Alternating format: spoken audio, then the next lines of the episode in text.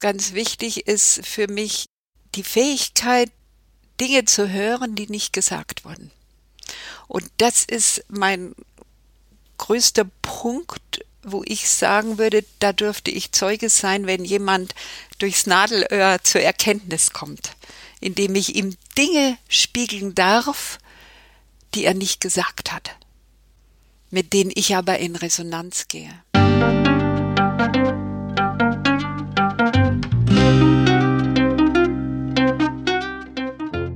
Schön, dass du wieder reinhörst. Ich begrüße dich ganz herzlich bei Ich, Wir alle, dem Podcast und Weggefährten mit Impulsen für Entwicklung. Wir bei Shortcuts laden interessante Personen ein, die uns zu den Themen Selbst, Team und Werteentwicklung inspirieren. Für mehr Informationen zum Podcast und zur aktuellen Folge schau vorbei unter www.ichwiralle.com. In den Shownotes deines Podcast-Players findest du außerdem zusätzliche Infos zum Gast, den Inhalten dieser Folge und zu Shortcuts. Ich bin Martin Permantier und präsentiere dir heute ein Gespräch mit Dagmar Werther. Dagmar ist Gründerin bei Connect and Develop in München. Sie ist Coach für Persönlichkeits- und Führungskräfteentwicklung und begleitet Teams in Unternehmen auf dem Weg in die Veränderung.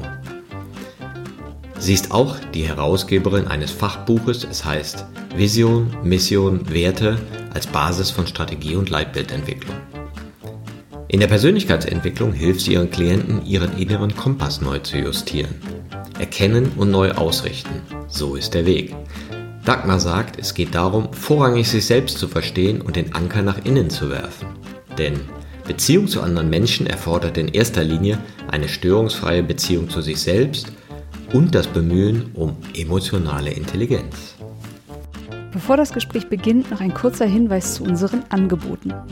Auf ichwiralle.com slash Angebote findest du unsere aktuellen Workshops und Ausbildungen zu den Themen Selbst, Team und Werteentwicklung.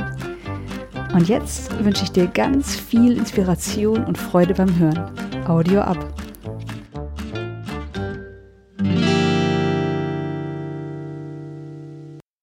Hallo, hier bei Ich wie alle. Heute freue ich mich besonders, denn ich begrüße Dagmar Werther. Hallo Dagmar.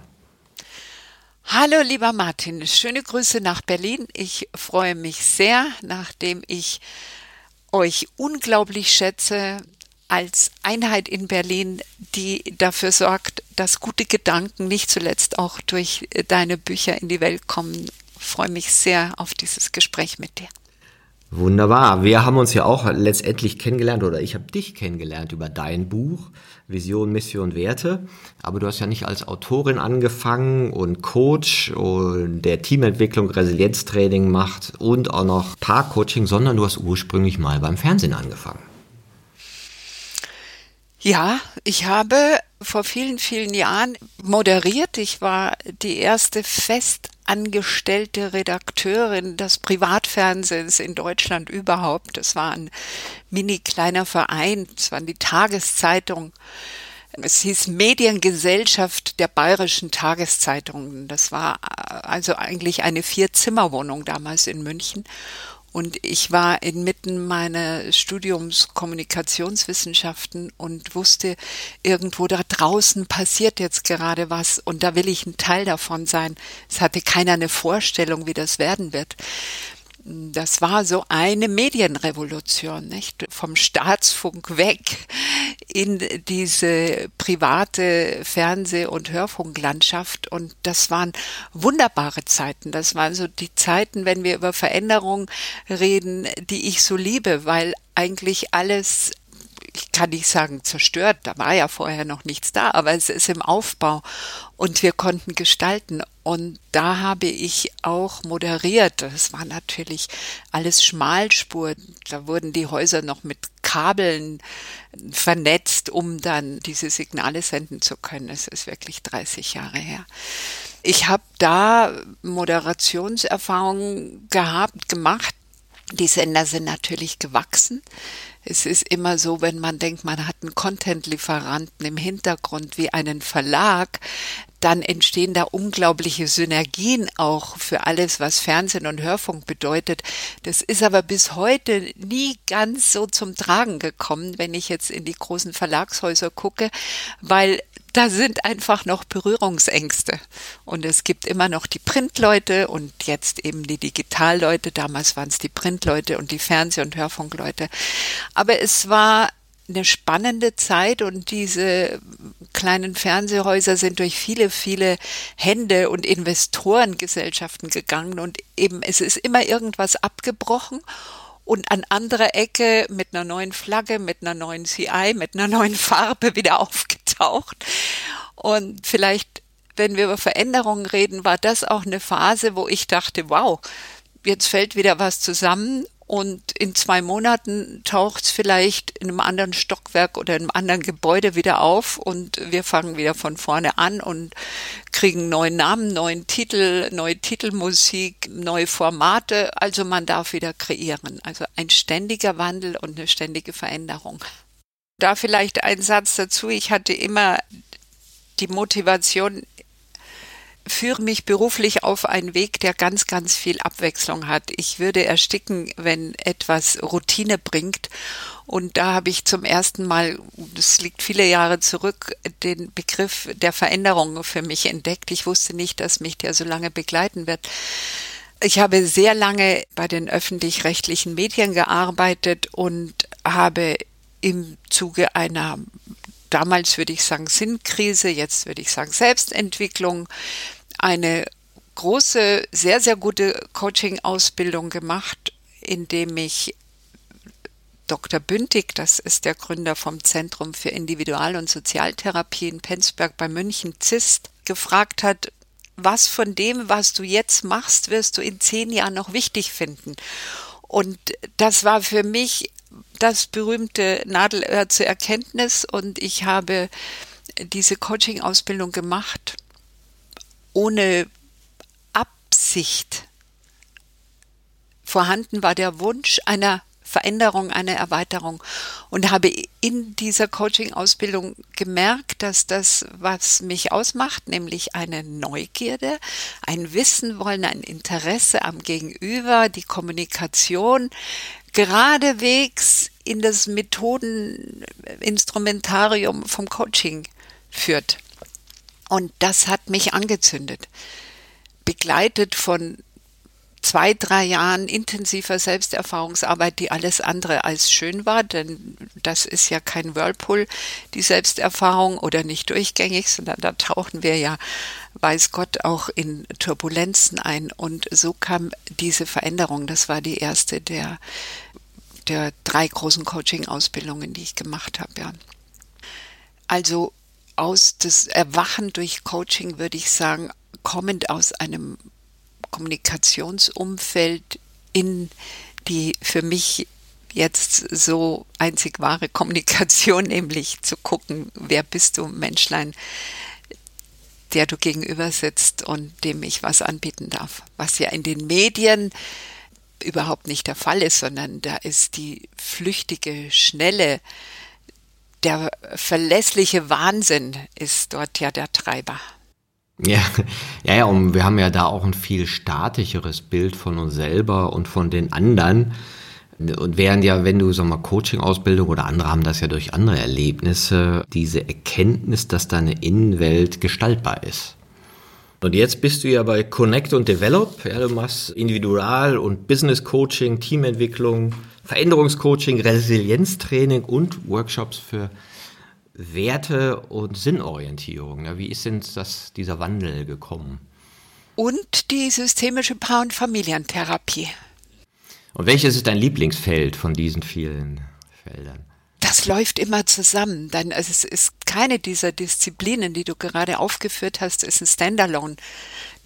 Gerade wenn ich Führungskräfte Trainings mache oder Coaching dann stehen mir Tools zur Verfügung, die originär aus der systemischen Paar- und Familientherapie kommen. Ja, ja, weil äh, merke ich auch immer, ich habe ja auch eine Ausbildung im Familienstellen- und Aufstellungsarbeit. Ne? Und ich glaube auch kein Führungskräfte-Coaching ohne Biografiearbeit ist, geht irgendwie nicht. Ne? Ja, ohne Biografiearbeit und wenn ich da noch mal genauer hinzoome, ein Team zu führen ist ja wie auf eine Familie, wie auf die einzelnen Mitglieder zu gucken. Wer braucht was? Ja. Also, um auf deine Frage zurückzukommen, was liegt mir am meisten? Ich sehe diese Disziplinen nicht einzeln, sondern glücklicherweise wirken sie alle zusammen. Ich finde ja ein interessantes Experiment, an das du mich gerade erinnerst, ist ja immer mal mal eine Skizze von deinem Familiensystem. Ja, und dann mal mal eine Skizze von dem System, in dem du gerade beruflich bist. Ja, also wer, steht wo, wo ist die Vaterfigur? Und da gibt's dann oft Parallelen, ja, weil wir uns an den Platz stellen, den wir gewohnt sind. Ja, ja, die sogenannten, die Constellations. Ihr habt bei Ich, wir alle ja einen hervorragenden Beitrag auch mit der Romy, oh, glaube ich, ja. Romy über Constellations äh, Aufstellungen. Das ist etwas, was ich auch sehr gerne nehme, nicht im Sinne jetzt von Hellinger, sondern um Dynamiken sichtbar zu machen. Na klar, es hat sich ja seit Hellinger weit entwickelt und man kann es ja auch kreativ nutzen. Ne? Du sagst ja auch so, deine Aufgabe als Coach siehst du darin, die bestmögliche Version ihres Lebens und ihres beruflichen Wirkens erfahrbar zu machen, also für deine Coaches. Ne? Wie machst du das denn bei dir selber? Also wie hast du so ein Gefühl, was so deine bestmögliche Version deines Lebens ist? Wie näherst du dich dem? Die bestmögliche Version meines Lebens. Das ist kein, kein starres Gebilde, das ist kein Satz, das ist kein Motto, da muss ich jetzt in der Tat eine Sekunde die bestmögliche Version passiert, denke ich, in den Milliarden Zellen, die ich in mir trage, die ich ins Licht stellen kann und sagen kann, ja, bitte wendet euch dem Licht zu oder eher der Dunkelheit zu. Also da habe ich schon mal diesen, diese innere Entscheidung, wie gehe ich um mit meinem Körper? Das ist mir sehr bewusst geworden in der Ausbildung zur Resilienztrainerin. Wir haben das natürlich alle so auch mit dabei, Frischluft, Ernährung und so weiter. Aber dass da wirklich kein Schritt hinter die Linie möglich ist, sondern ich mir auch bewusst bin, dass ich das in jeder Sekunde entscheiden kann, das ist, glaube ich, ein großer Moment auch, um so eine bestmögliche Version zu befördern, zu begünstigen, dem Körper zu helfen. Also eine Einstellung zum Körper ist ganz wichtig und das ist natürlich sehr weitreichend. Also es ist im Grunde eine Körperintelligenz, die ich entwickeln kann. Das mal so in Kurzform vom inneren System her gesehen. Ja, ich finde das ja spannend, weil es heißt ja oft so, ich bin ja auch bei Entrepreneur Organization, das ist so ein Unternehmernetzwerk, wo wir eben auch kollegiales Coaching machen. Da heißt es auch mal, be the best version of yourself. Und da merke ich immer, ach, das ist ja sehr unterschiedlich, wie das verstanden werden kann. Jetzt sagst du, ja, guten Körper, rauch nicht, isst was Gutes, mach dies, mach das, mach jenes. Ja, weiß jeder irgendwie, ja, kannst du machen, ist gut. Und andere sagen, oh, ich bin voll im Achiever-Modus, Best Version heißt äh, größte Auto, größte Villa, maximal äußeren Erfolg. Ja, und manche sagen ja, hm, mit der Best Version, das ist so eine Sache, ne? weil wenn ich dann so zurückgucke, wie hat denn Entwicklung stattgefunden in meinem Leben, dann war es ja oft gar nicht so linear, sondern dann durch Krisen, durch bestimmte Entscheidungen, die ich aber vielleicht nie gewählt hätte um die Version zu sein, die ich heute bin. Und wenn jetzt du sagst, okay, das ist Teil deines Coachings, wie gehst du denn damit um? wenn ich das aus deinem Munde höre, Best Version, da weiß ich schon, dass ich mich nicht umfänglich anschließen kann, denn das es geht eben nicht immer nur um diese Best Version. Ein Begriff, den ich für mich sehr genommen habe und ich lehne mich gerne an an den Professor Michael Bort. Das ist ein Jesuitenpater, äh, ehemals war Leiter des Instituts für Leadership und Philosophie in München und er spricht vom gelungenen Leben. Ja, und er hat eins meiner Lieblingsbücher geschrieben, Die Kunst, sich selber auszuhalten. Total empfehlenswert. Ja. Ich glaube, anderthalb ja. Stunden als Hörbuch. Kann man sich nicht oft genug zu äh, anhören. das ist eines deiner Lieblingsbücher. Ja, auf jeden Fall, auf jeden Fall. Also da haben wir einen gemeinsamen Schnittpunkt. Es gibt zwei Bücher und wirklich, die ich immer empfehle. Das eine ist Haltung entscheidet. Und das Buch von dem Professor Bord, Die Kunst, sich selbst zu verstehen. Und da spricht er vom gelungenen Leben. Und das ist für mich ein sehr guter Pfad zur Best Version hin. Also, um auf deine Frage zu kommen, es beginnt in der Innerlichkeit, Selbstwahrnehmung, ganz wichtig, Selbstwahrnehmung. Und dann im Äußeren die Flexibilität zu sagen, Best Version was a nice try, aber geht nicht immer. Ich verstehe, was du meinst. Das kann man natürlich mal so und so drehen. Und das gelungene Leben, das finde ich auch passender, weil irgendwie hat das so dieses besser, höher, schneller, weiter nicht drin, sondern wir kriegen ja unterschiedliche Karten in die Hand gedrückt. Ja, und was bei dem einen ein Riesen-Achievement ist, ja, wo du denkst, boah, der hat irre was geleistet, mag von außen bescheiden aussehen, ja, auf dieser Verallgemeinerungsskala. Aber schaust du dir dessen Schicksal an, und im biografischen Raum, aus dem der kommt, dann denkst du so, oh, Hut ab. Das ist ja auch sowas, was man so beim Familienstellen lernt oder erfährt. Da werden ja so diese biografischen Systeme geöffnet. Du hast so einen Einblick, ja, wo kommt einer her, welche Traumata sind da drin. Und oft denke ich nur so, oh, ja, oder, oh, Respekt, ja, und das ist ja eine der Techniken, so in meiner Erfahrung, wo es oft so ist, du gehst in einen Raum mit 20 Fremden und nach vier Stunden ist wirkliches Mitgefühl im Raum. Weil du einfach diesen, diesen Respekt vor dem Schicksal des anderen hast, was uns ja oft so ein bisschen abgeht. Ne? Ja, und gleichzeitig ist es ja so, als Coach gehst du ja in dieses System rein. Du öffnest das ja ne, und, und jemand erzählt dir seine Story und du resonierst dann ja oder versuchst ja irgendwie in Rapport zu gehen, Resonanz zu gehen und zu sehen, okay, wo sind da angehaltene Gefühle, wo sind da Paradoxien, wo sind da Glaubenssätze, die den vielleicht binden. Ja, wie, wie erlebst du diesen Vorgang? Also ich erlebe es so, dass ich jetzt in einer Arbeits-, Schaffens-, Alterslebensphase bin, wo ich sage, mir das zugestehe, um guter Coach zu sein, muss ich mutwillig sein. Ich brauche Mut. Ich brauche Mut, Dinge zu fragen und Antworten zu vernehmen, die der Coachee noch nie gehört hat und sich auch an Grenzpunkte und Antworten gibt, die er so noch nie gesagt hat. Und das sind natürlich berührende und wirklich existenzielle Momente für viele. Und diesen Mut als Coach, meines Erachtens braucht es Alters- und Lebensringe. okay. Um das auslösen zu können und auch aufzufangen. Das ist das eine. Und das zweite ist, ja, Fragen stellen, ein gutes Gespräch oder ein gutes Coaching ist immer so gut, wie die Fragen sind vom Coach. Da spielt der Mut eben wieder rein. Und ganz wichtig ist für mich die Fähigkeit, Dinge zu hören, die nicht gesagt wurden.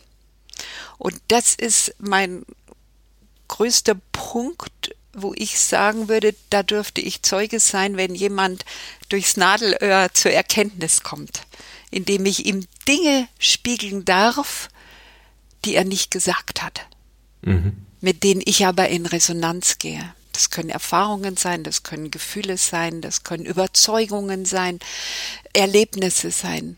Und ich nenne das immer äh, so einen technischen Begriff, das ist die emotionale Austastlücke.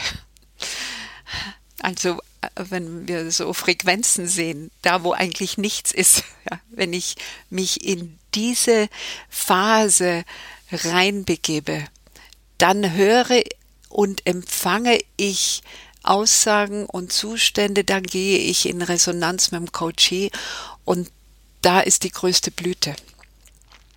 Ich habe dann auch Coachings gehabt, wo der Klient sagt, habe ich Ihnen das schon mal erzählt? Und ich sage, nein.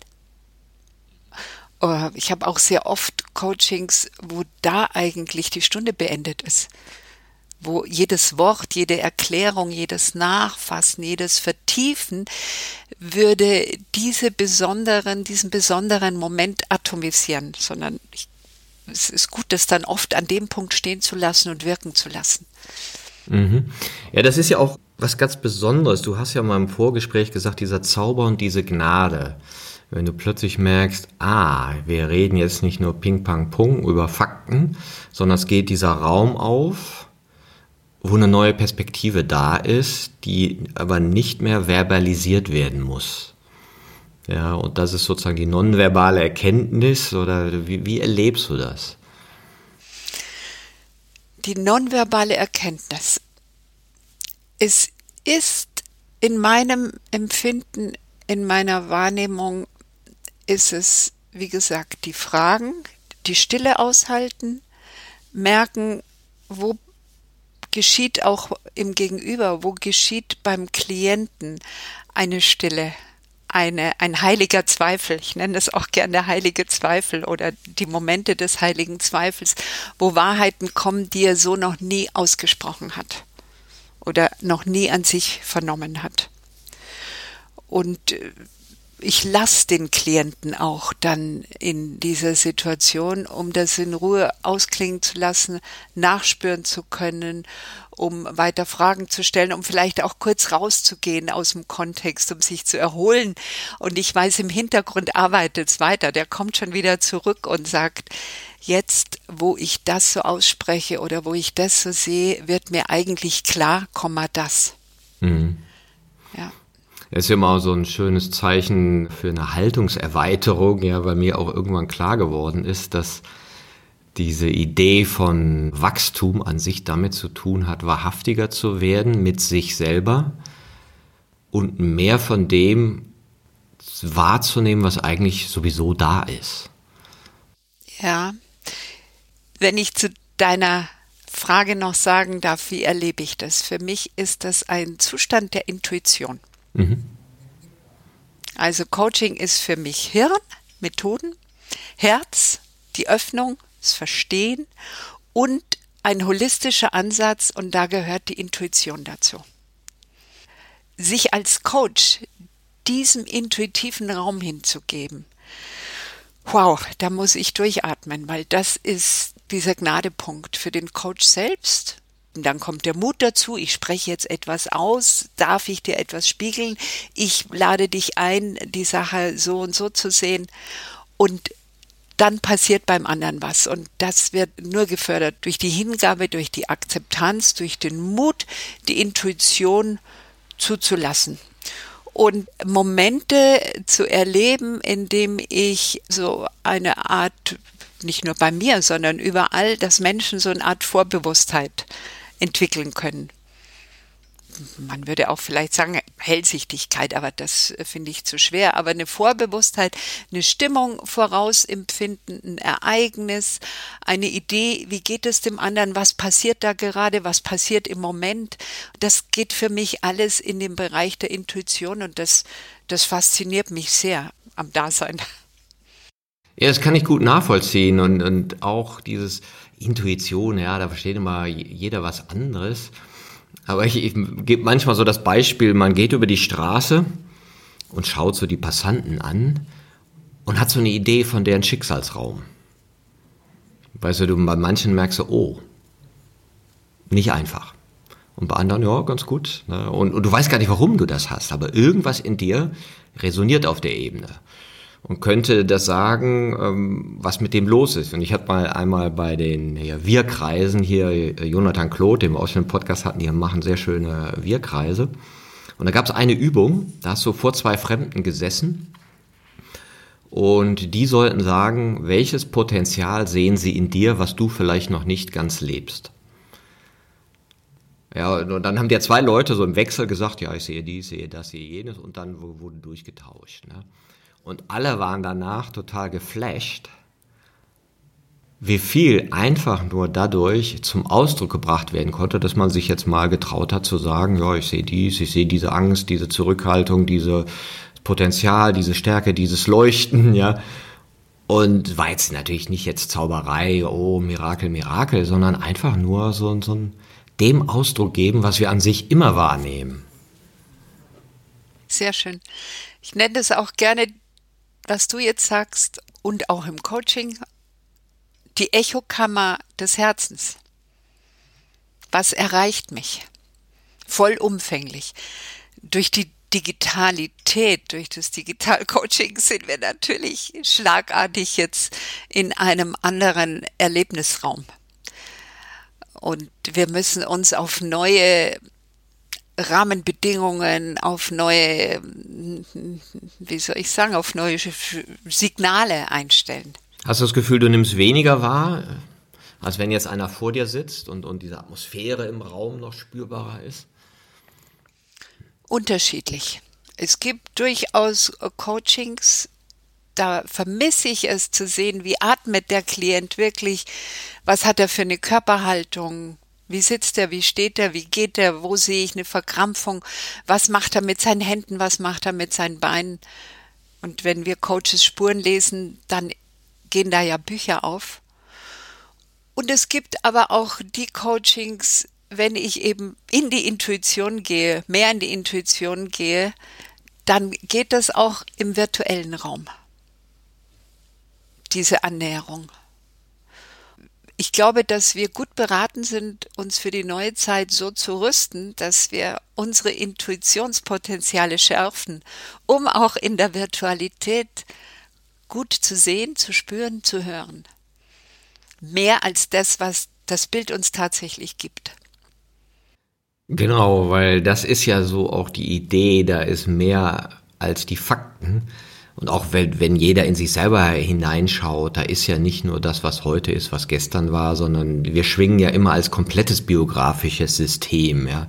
Also die Kindheit schwingt mit, der Ärger von vor fünf Jahren schwingt mit, die Kränkung, die vor 15 Jahren passiert ist, schwingt mit, wenn sie denn noch nicht verflüssigt ist, ja, wenn sie denn noch nicht so liquide ist, dass das so alles mal so durchlässig ist. Ne? Oder integriert ist. Wenn ich nach deinem Buch gehe, dann sind die Erfahrungen wunderbar integriert und begleiten mich in der nächsten Entwicklungsstufe. Genau, das Alte bleibt, ne, aber es ist befreit. Ne.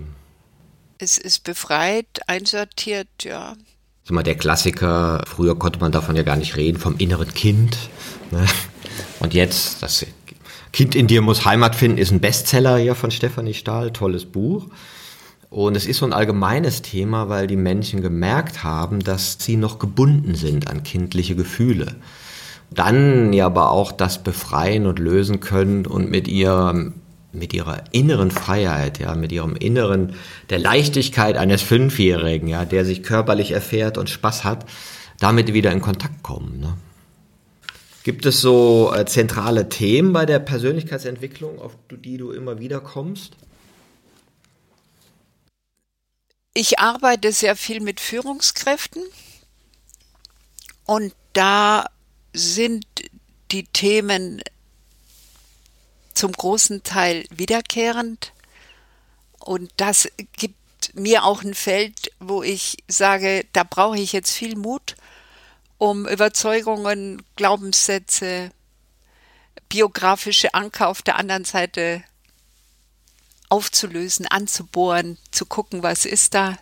Denn diese Führungskräfte, oft auch von großen Konzernen, die zentralen Themen sind, werde ich genug gesehen, werde ich wertgeschätzt, wie geht es weiter, wo ist der Weg nach oben. Das sehen die als best possible self.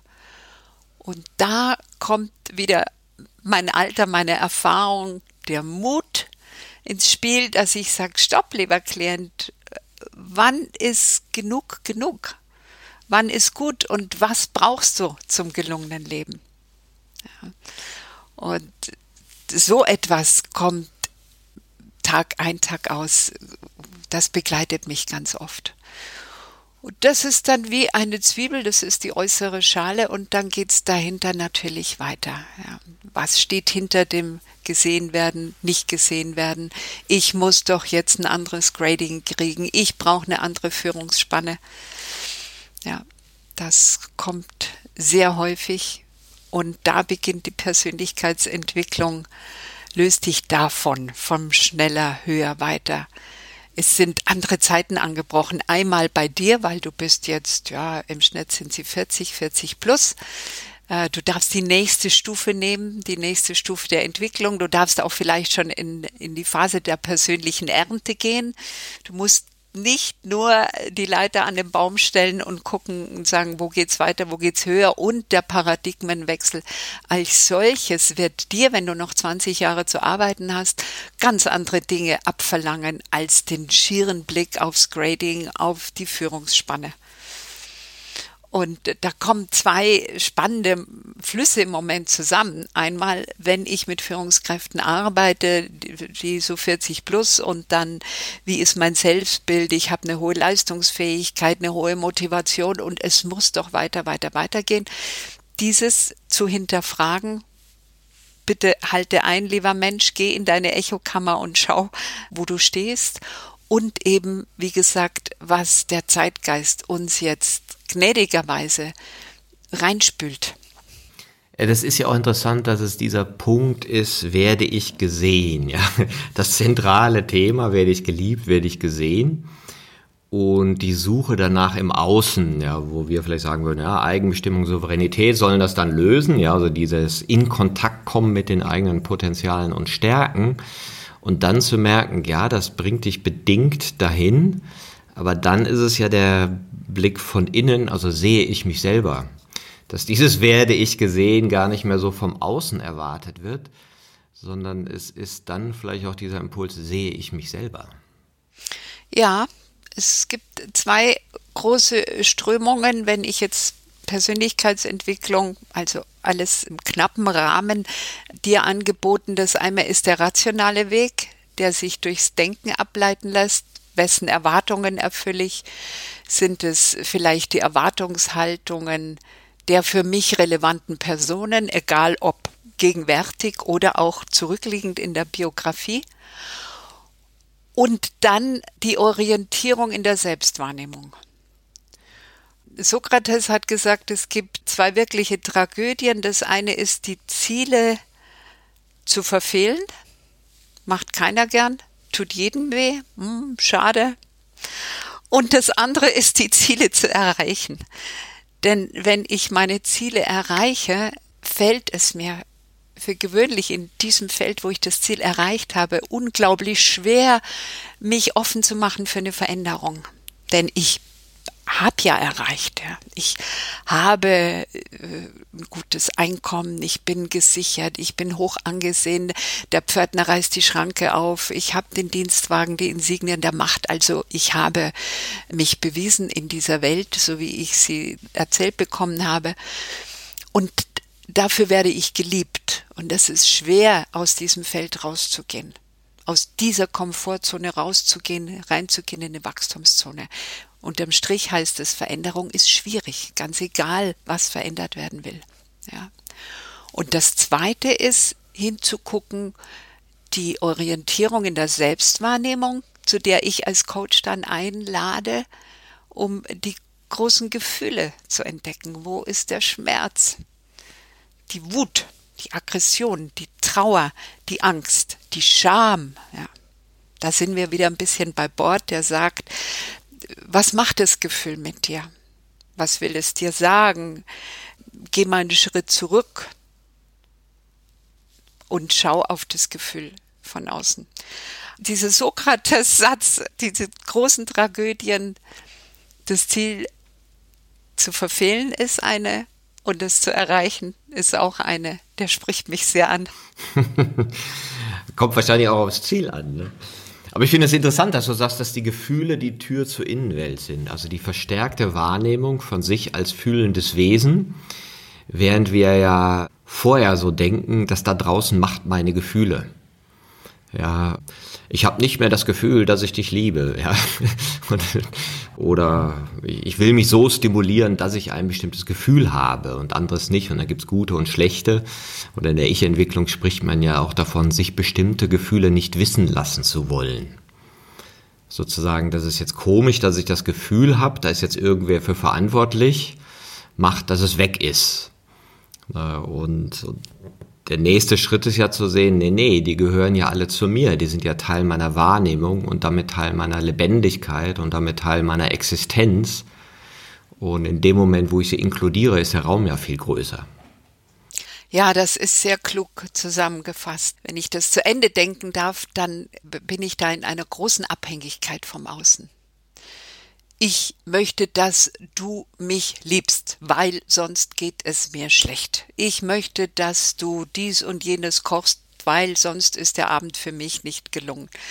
Da gebe ich dem Außen und meiner Bewertung vom Außen, gut kochen bedeutet Punkt, Punkt, Punkt, Punkt, eine sehr große Macht. Also ich werfe den Anker nicht mehr nach innen und sage, wie ist mein Gefühl dazu?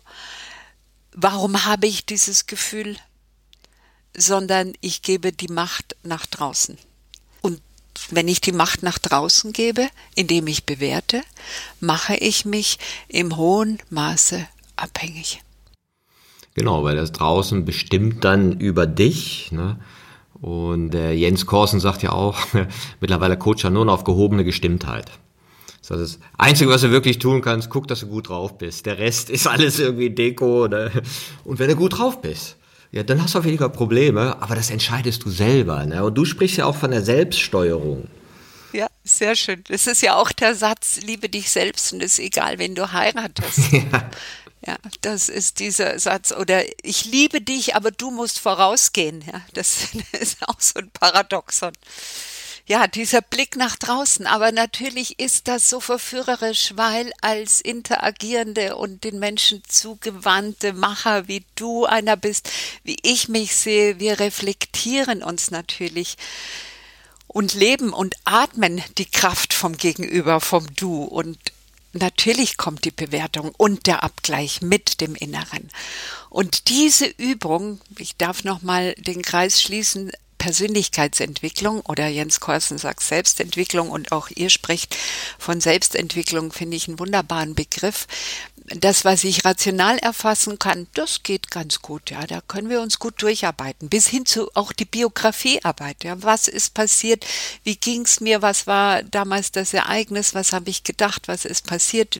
Wie hat rechts und links reagiert? Das geht alles gut. Und wenn es in die Kompassarbeit geht, in das innere Navigieren, ja, da holen wir dann gerne Luft und da wird's still, da ist der Mut vom Coach gefragt und das Hören zwischen den Zeilen und da beginnt die Selbstwahrnehmung.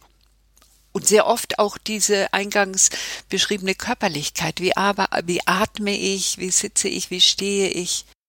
Und da jetzt nochmal die Nachfrage mit der Selbststeuerung, weil wer steuert denn eigentlich wen, wenn wir uns selbst steuern oder das selbst steuern oder steuert das selbst uns? Das ist ganz schön philosophisch, mein lieber Martin. Wer steuert uns? Na, wie erfährst du es denn? Wie steuere ich mich selbst? Wenn, wenn das so der Ansatz ist, ne, wer macht da eigentlich was? Wie, wie ist so deine Wahrnehmung? Meine Wahrnehmung, das empfehle ich auch sehr gerne meinen Klienten, gehen Schritt zurück. Und zwar auch wirklich räumlich. Eine Klientin aus der Paar- und Familientherapie, die sagt, da merke ich richtig, das Fieber steigt, die Temperatur steigt und dann raste ich aus und dann schreie ich und dann sage ich Dinge, die mir so wehtun, dass ich in der Nacht nicht schlafen kann. Und der Versuch war jetzt, sie zu bitten, geh einen Schritt zurück und nicht nur gedanklich, sondern geh aus dem Zimmer oder geh drei Schritte zurück oder dreh dich einmal im Kreis, atme und die Frage, welches Gefühl löst diese Situation gerade aus? Und was macht dieses Gefühl mit mir? Oft reichen diese beiden Überlegungen schon, um, wie in dem Fall, das Fieber und die Temperatur zu senken und sie aus dieser ungeliebten, aus diesem ungeliebten Muster rauszubringen, dass sie schreit und Dinge sagt. Ja, Selbststeuerung, Selbstführung. Ja, aber das ist ja gar nicht so profan, wer wen in dir anguckt. auf dem Weg, was kommt da jetzt für ein Gefühl? Wenn ich ein bisschen angeleitet bin und geschult bin, kann ich meine Persönlichkeitsanteile befragen. Ja.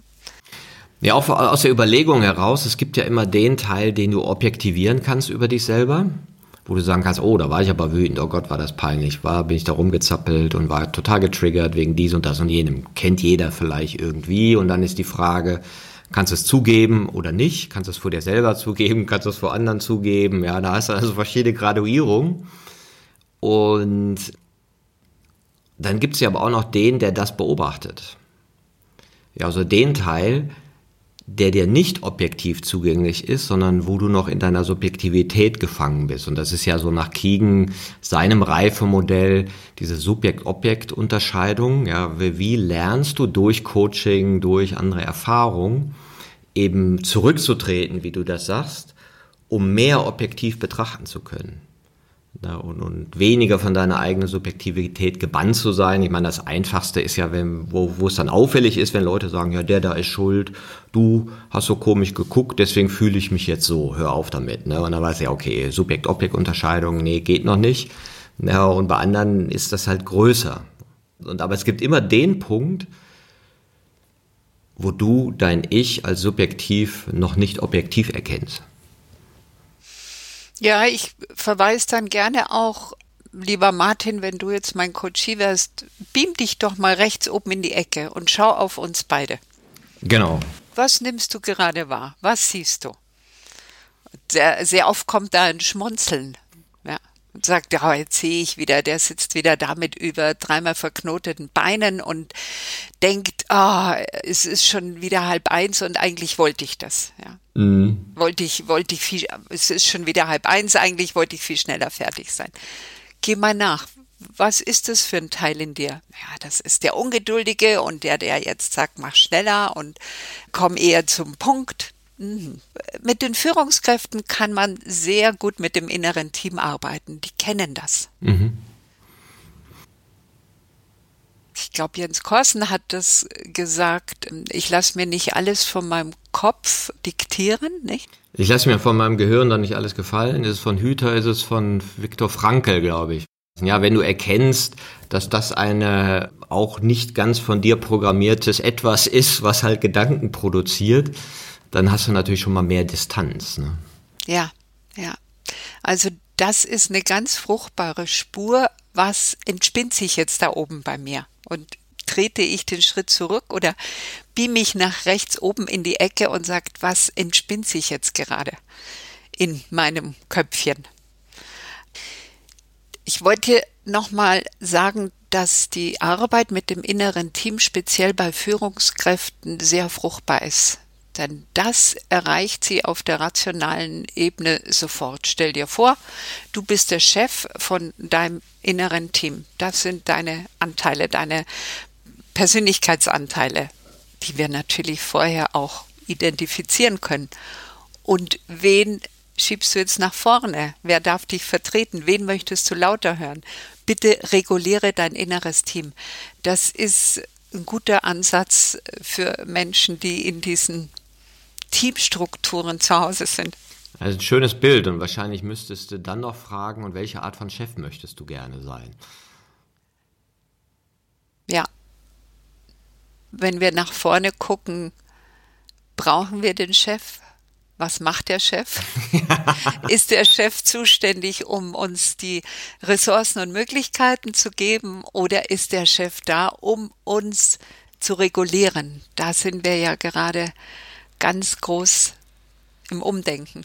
Das finde ich jetzt ein tolles Beispiel, wenn man sich das dann so vorstellt, dein inneres Team etablierst du mit Chefgestalt und dann sagst du ja so, jetzt mache ich ein agiles Team da draus, wo alle führen dürfen. und wir haben keinen Chef. Ja. Genau. Ja, interessant. Du hast ja auch ein Thema, was wir auch teilen, das ist das Thema Werte. Und für unser Buch Werte wirken habe ich mich auch sehr inspirieren lassen von deinem Buch Vision, Mission, Werte. Das ist, da bist du Herausgeberin ne, und hast da ganz viele Tools auch für die Arbeit mit Werten auf individueller Ebene, aber besonders auch für Organisationen entwickelt und zusammengestellt. Und das ist ja so eine Dimension, wo man sagen kann, ah, einmal entwicklungsorientiert und einmal der Blick auf emotionale Gemeinsamkeiten, die ja oft nicht gesehen und nicht thematisiert werden, aber sehr wirksam sind in Organisationen. Zu dem Buch kam es im Austausch mit meinem Netzwerk, wo ich als Coach beheimatet bin in München, Connect und Develop, ein wunderbarer Inkubator, ein kleines, aber feines Netzwerk, was sich dadurch auszeichnet, dass alles, was wir in unseren Workshops und Trainings mitgeben, auch im Team leben, aber wirklich bis zur Graswurzel. Im Moment geht es ums agile Manifest, was wir rauf und runter im Team auch praktizieren, um OKRs. Wir entwickeln gerade einen digitalen Coach, um auch zu gucken, was geht da nach vorne. Wir sind aber sehr eigenständige Menschlein, die aber immer wieder per Schwarmintelligenz zusammenkommen und sagen, was wollen wir unseren Kunden mitgeben, was braucht die Welt? Und so war 2014 meine Frage, was macht eigentlich gute Visionsworkshops aus? Und so kam dieses Buch zustande.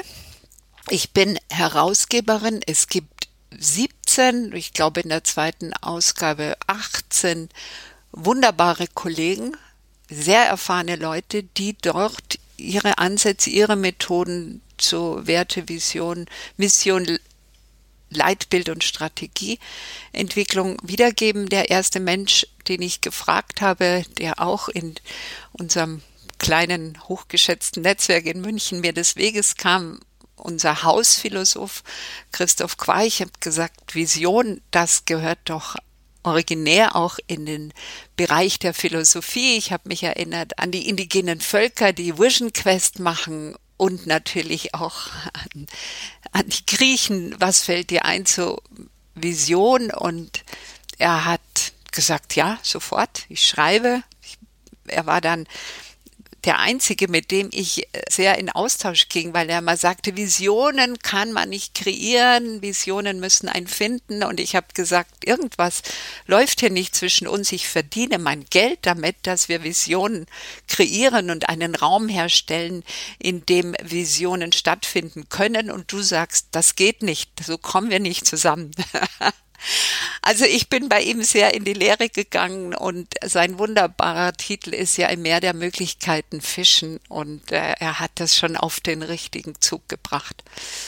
Ja, und dieses Buch ist jetzt in der zweiten Auflage und äh, oft blätter ich drin und sag, was hat der dazu gemacht, was hat jener dazu gemacht.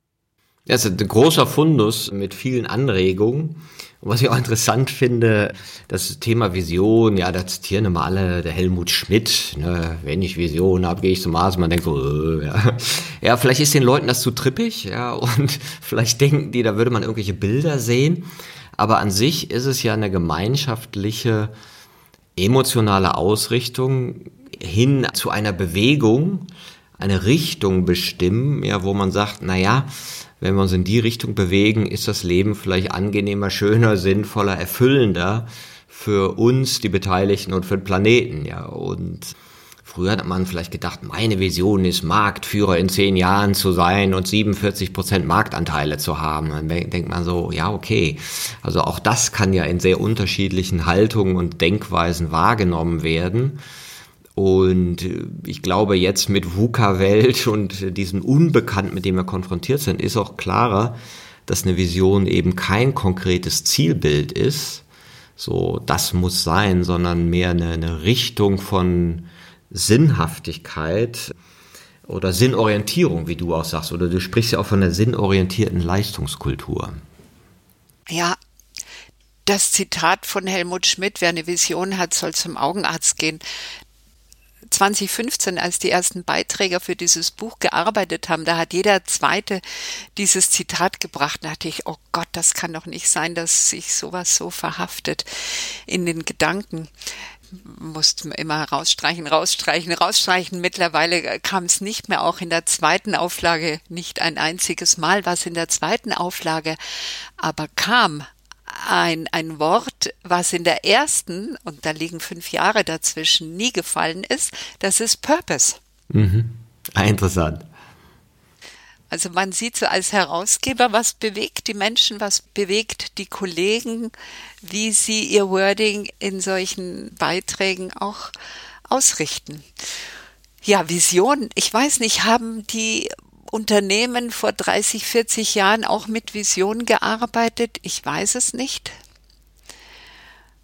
Da habe ich nie reingeleuchtet. Klar ist, dass es jetzt über Vision, Mission, sehr stark um den Sinn geht. Ja, und wie du auch sagst, das, das Purpose war früher unbekannt. Also da hieß es halt Start with Why, warum mache ich was? Und jetzt sind wir ja noch mehr damit konfrontiert, wozu mache ich was und wohin soll uns das führen, weil wir uns ja auch als Gestalten gegenüber der Natur erleben und merken, mh, hm, ja, wenn wir das so ganz einfach ignorieren und unkontrolliert machen, ist vielleicht nicht so sinnvoll. Also ist diese Ausrichtung zu einem Wohin auch für Firmen und einen selber spannender geworden und das macht sich dann an so Wörtern wie Purpose fest. Ja, ich finde es mittlerweile auch schon überstrapaziert. Dieser Purpose bin immer noch auf der Suche nach einem Ersatz für mich, aber auch in der Konversation was natürlich sehr im Mittelpunkt ist und nicht mehr wegzudenken ist, ist die Frage nach dem sinnerfüllten, nach dem sinnorientierten Leben, nach dem sinnerfüllten Arbeiten. Und ich denke, man kann den Sinn nicht am Reißbrett entwickeln, sondern das ist etwas, was sich tatsächlich zeigt in uns etwas, was uns motiviert, was uns bewegt, was uns tun und handeln befördert. Darüber werde ich die Sinnspuren erkennen. Es ist ja vieler, vielfach sind es wirklich Sinnspuren, die mir sagen, was tue ich in meinem Leben, was für mich Bedeutung hat.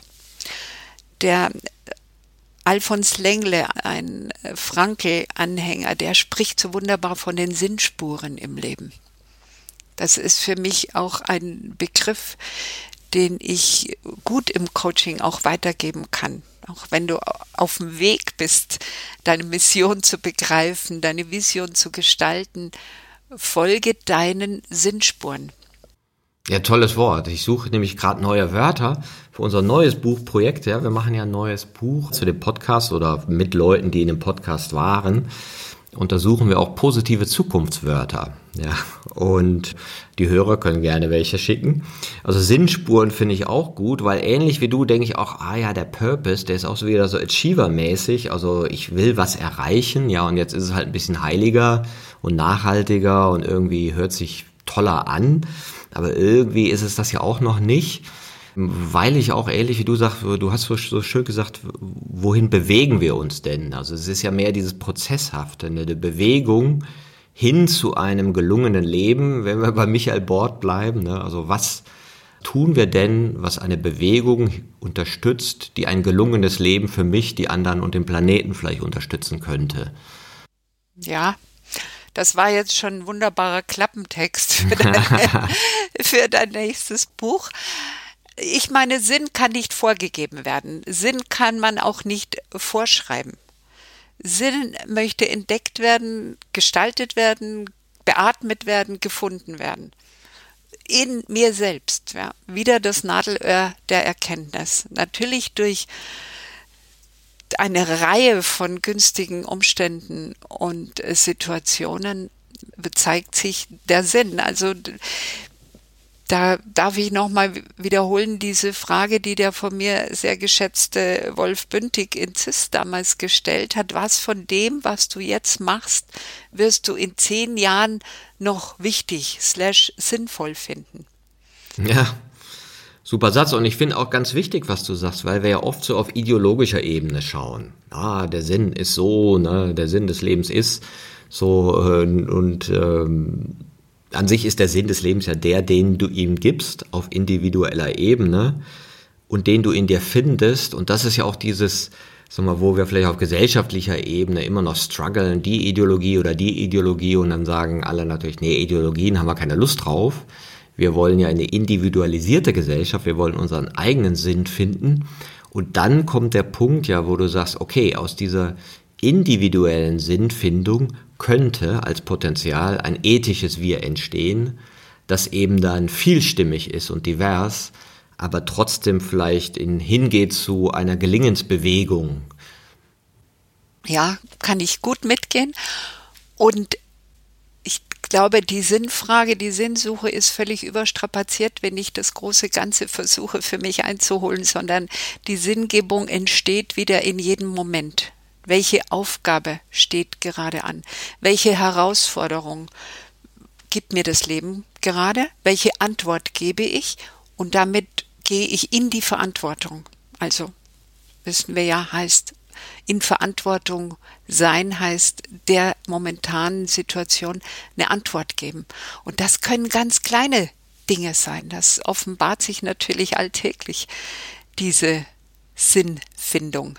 Was sind denn so deine Sinnspuren in deinem Leben? Meine Sinnspuren sind,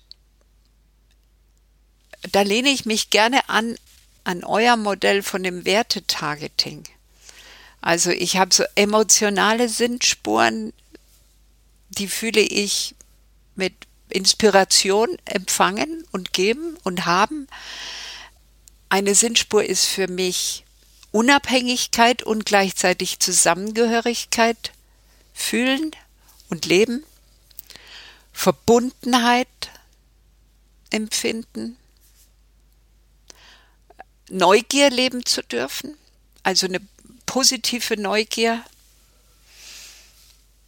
Mich interessiert wirklich das Gegenüber. Mich interessiert nicht, wie viele Autos hast du in der Garage, was verdienst du, wo fährst du hin, sondern mich interessiert, was hast du vor einem Jahr an Weihnachten gemacht? Was war da los? Ja, da war noch vor Corona. Wie habt ihr es damals erlebt und jetzt? Also neugierig sein dürfen und Mut haben.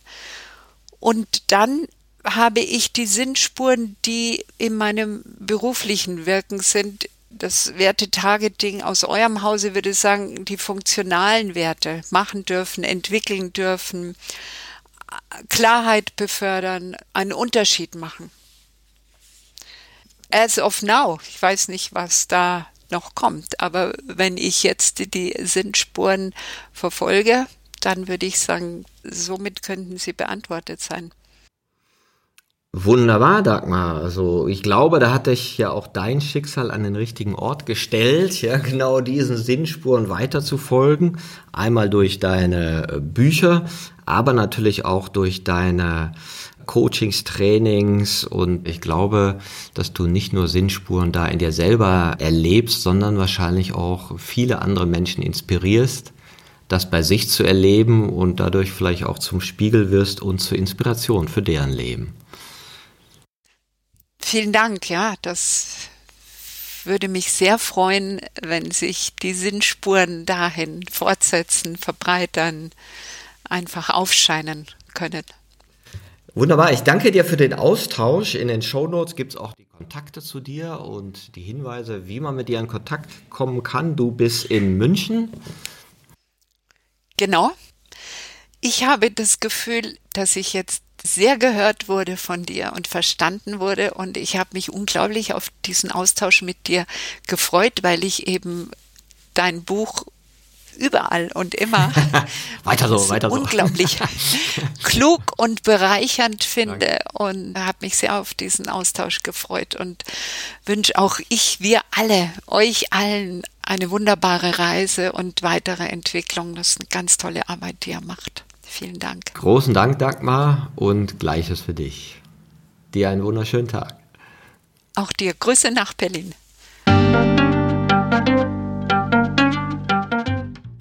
Das war eine Folge von Ich, wir alle, dem Podcast und Weggefährten mit Impulsen für Entwicklung.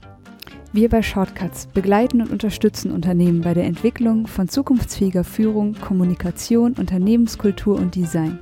Mehr Infos zu unseren Angeboten, zum Podcast und der aktuellen Folge findest du unter www.ichwiralle.com. Wir freuen uns über dein Feedback zur Folge und deine Bewertung des Podcasts bei iTunes. Bitte stell uns gerne Fragen zum Podcast und mach Vorschläge für Themen und Interviewpartner, die dich interessieren würden. Und zu guter Letzt, schau gerne bei uns in Berlin-Kreuzberg vorbei. Wir lieben Besuch.